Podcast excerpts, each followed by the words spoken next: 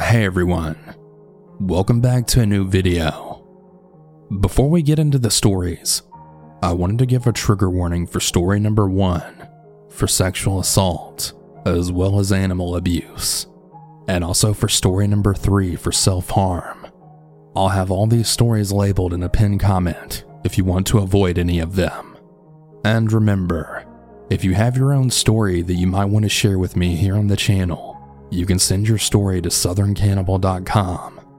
All that being said, I hope you all enjoy this one. And remember to always stay hungry.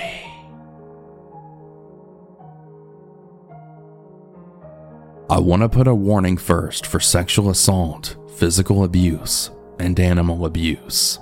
Also, I don't want to use his name.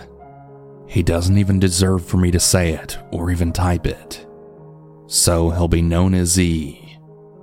I'm a now 32 year old female, and I made it out of this alive with a lot of therapy, mostly healthy, and in a healthy relationship with my now husband. But it all started when I was 14. A guy I grew up with in my neighborhood since we were in about second and third grade, and he started following me around in my school my freshman year. He was one year older than me, a sophomore. I knew him for so long, and I always grew up nerdy. Not really the girl that ever got the guy's attention. I was their friend who they'd ask to hook them up with my friends or sisters. I was just the nerdy type, I guess. I wore makeup late, cared about my appearance late in age, and would rather sit alone and read than really anything else. So I was never expecting him to hang around me because he liked me. We were into the same music, shows, and movies. Pretty much everything. Now that I think of it, we liked one song the same, and he'd just say me too to everything I said that was my favorite movie or TV show after that. He always played it off like he was just my best friend. Then one day, he wrote me a letter saying he was in love with me and that he couldn't pretend anymore. I tried to say no, but I missed my friend. So I made the worst mistake of my life. I gave him a chance. He was a typical narcissist with some sociopathic tendencies. He love bombed me so incredibly in the beginning. We were young, so he'd walk miles just to be in my house or anywhere I was. And then he'd just lay with me and tell me how much he loved me and how he knew I was the one from the minute we connected on that first song that we both loved. Then there were the constant poems, love stories, and love letters that were 10 pages long. He never even tried to do anything I wasn't ready for, because, like I said, he was the first male to ever show me attention in this way, so I was completely innocent. Our whole first eight months was pure bliss, other than the jealousy I started noticing coming up. We did go to the same school, but he got kicked out, and he didn't tell me why. Well, I found out later that he had threatened to kill someone. The jealousy was so bad with me being at school and him not, then I had to be home at exactly 3:15.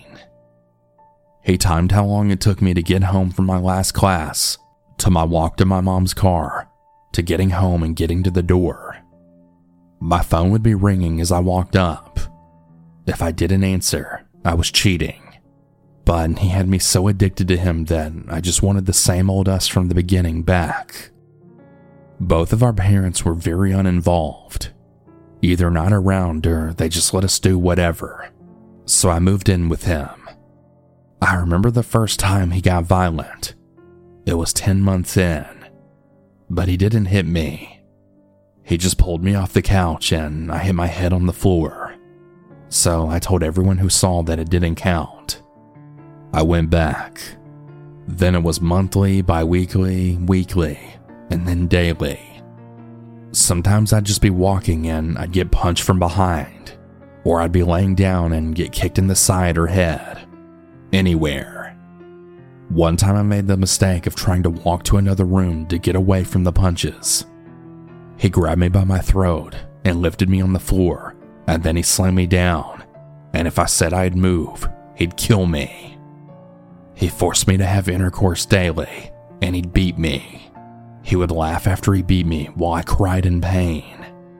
He told me I was a pussy and to get over it. It just constantly got so much worse.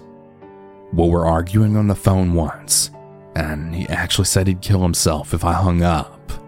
He threatened this every single day. This one time I hung up, and I came home from school the next day. He called me, and he told me he was in the hospital with his wrist stapled together. I had to go visit him in a mental ward. So I went in, and when I walked in, all he did was lean back in his chair, open his arms for a hug, and then smile at me, as if to say, Got you. And he did. I stayed for another three years after that. He killed my kitten, just 10 weeks old. He picked it up and then slammed it on the ground as hard as he could. The kitten was sadly at his house, where I basically lived as well, just because I hung up during a fight.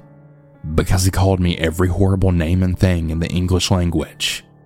Somehow, he still talked me into going back. He claimed it was my fault though. He was mad because of me, and he didn't even remember doing it. When I was allowed to go to school, I had to wear oversized shirts, pants, and vans.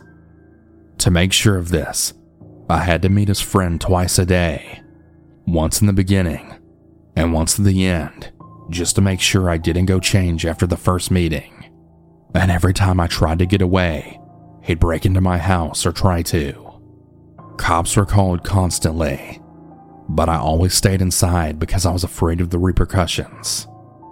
He'd get out of it, and he'd somehow have them laughing like he didn't just beat me bloody. But the cops started catching on when he tried to break in. And when I was 17, almost 18, they told me that this isn't just abuse, that if I don't get away and soon, he'll kill me. And then he started trying more dangerous things locking me in rooms for hours, choking me for very long periods of time, trying to hold me down and remove my eye. Luckily, I got away with just a huge scratch and scar and a horrible black eye, but I do still have my eye in sight. The day that I finally left, he hit me and I lost it. It finally clicked. No more. I fought back with everything I had. I called a friend to come get me. She was on the phone the entire time and could hear him choking me and was begging him to stop, and they were close. I remember starting to black out, and I got this one last life saving surge of adrenaline and power, and I swung. I got him right near the eye. His eye completely busted and swole almost immediately. He was bloody and he couldn't see out of it, and I ran out. I finally called the cops again. They saw his eye, and according to the law, I had to go too. If both of us have marks, both of us have to go. So there we both went, straight to jail.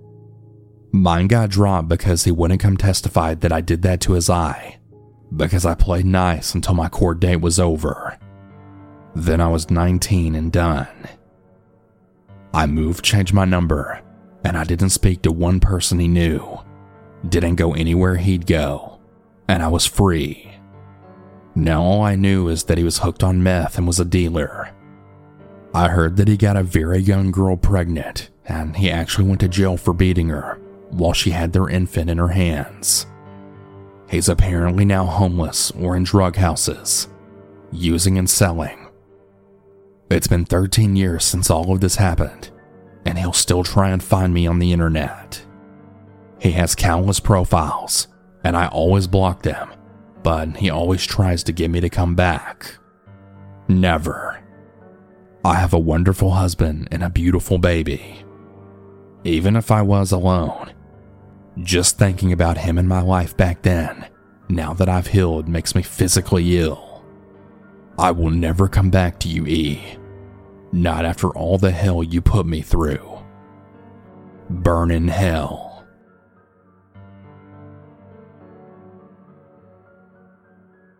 I hope this will help any girl out there that feels stuck in a relationship.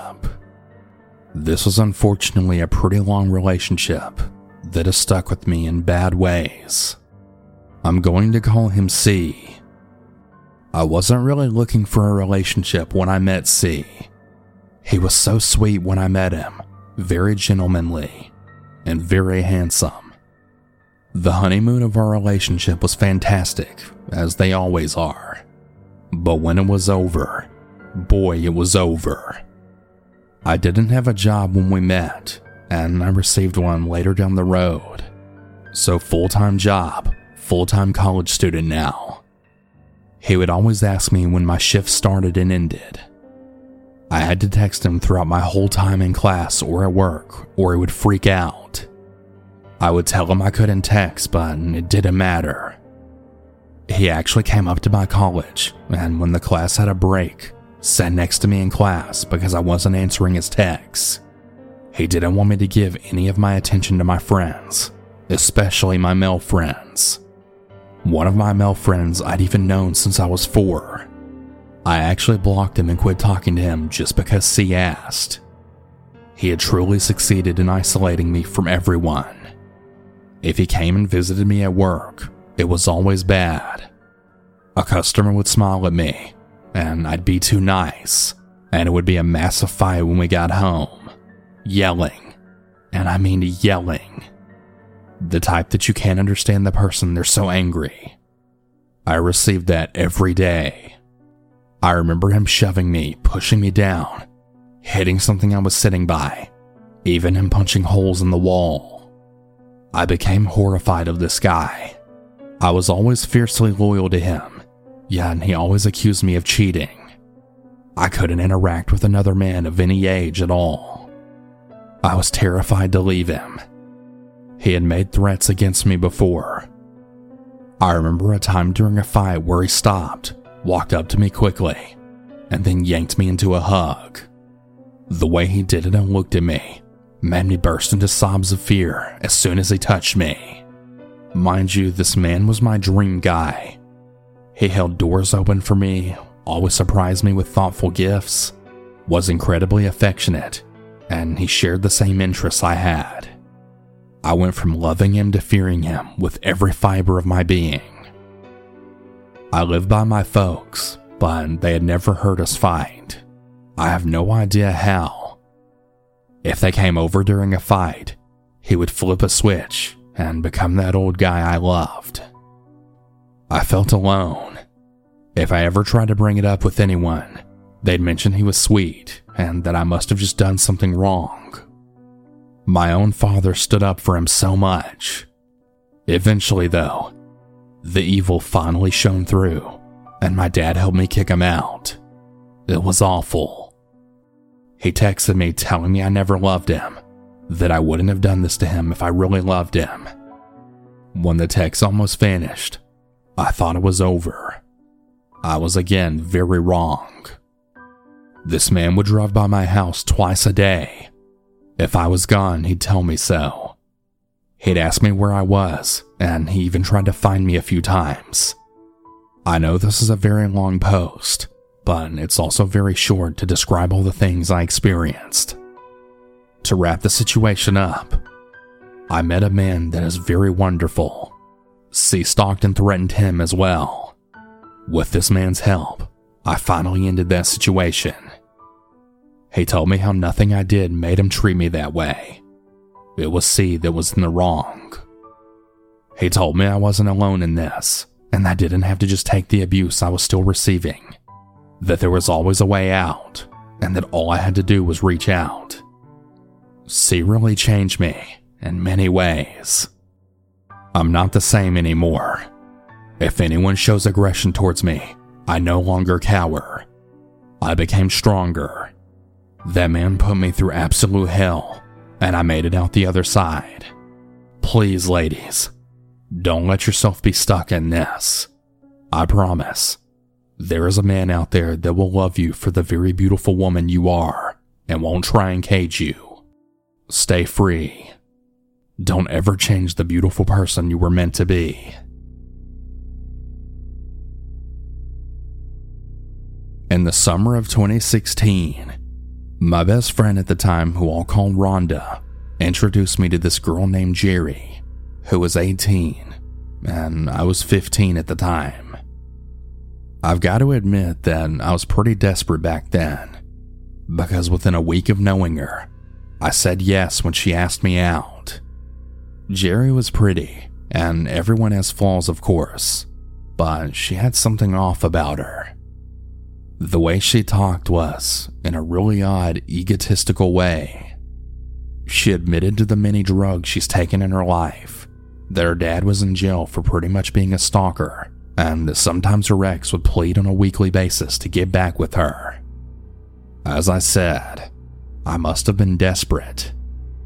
We dated for most of the summer, and honestly, those three months weren't too horrible.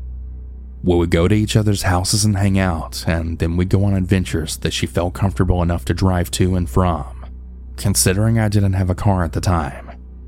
Suddenly one day, Jerry said, I don't want to be with you anymore, with no explanation. Admittingly, I was a bit heartbroken, but she was eager to stay friends.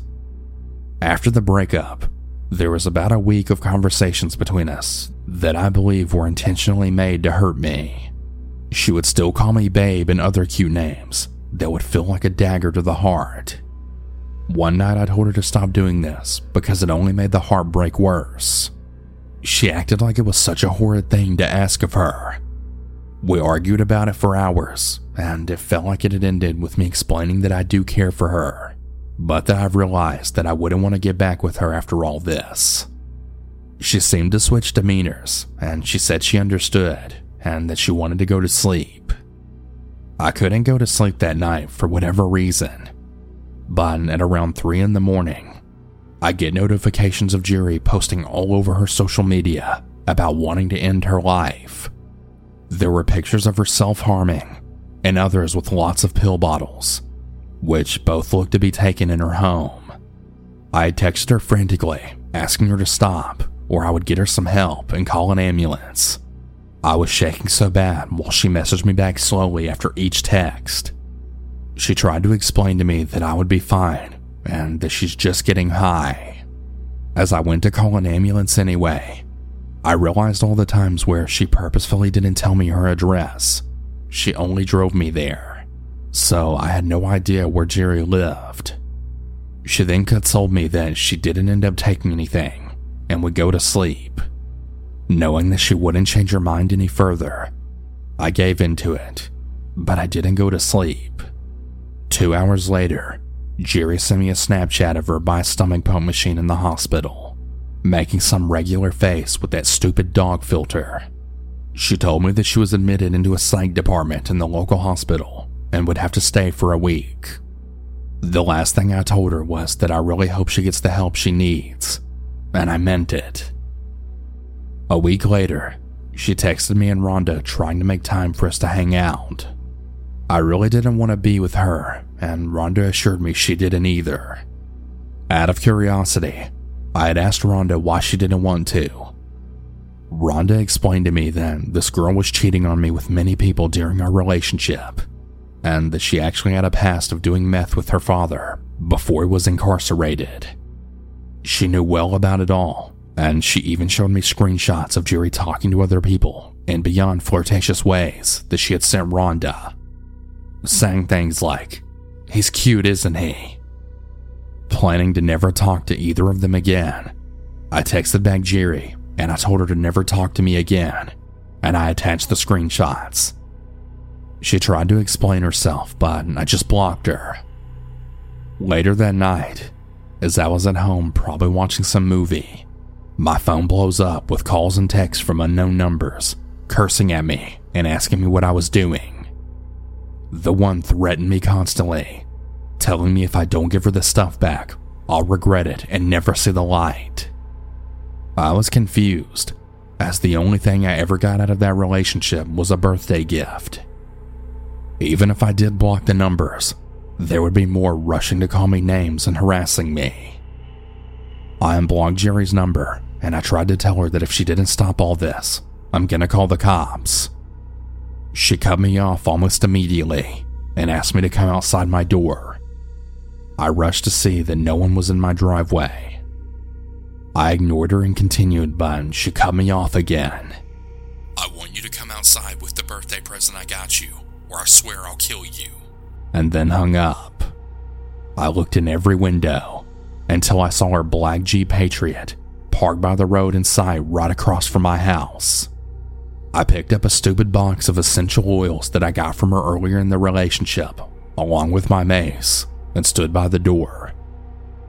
Since it was visible from the road, I just waited there.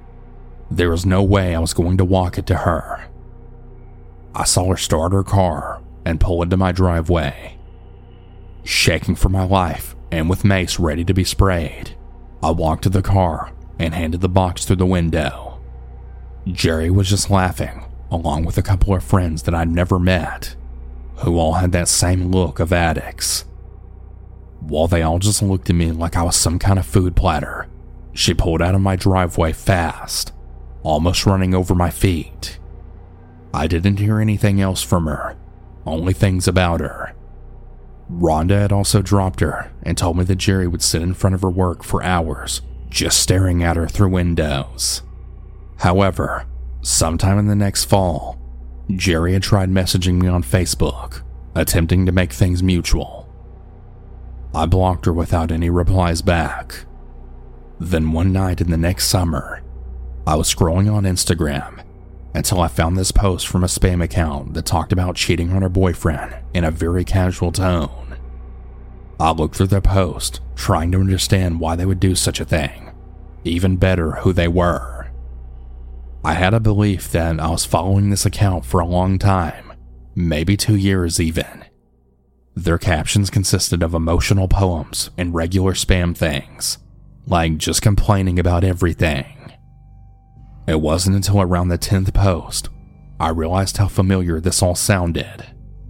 There were poems about days that I had spent with Jerry and things we had said to each other, but there were also poems about killing me literally ripping my heart out because I didn't deserve it.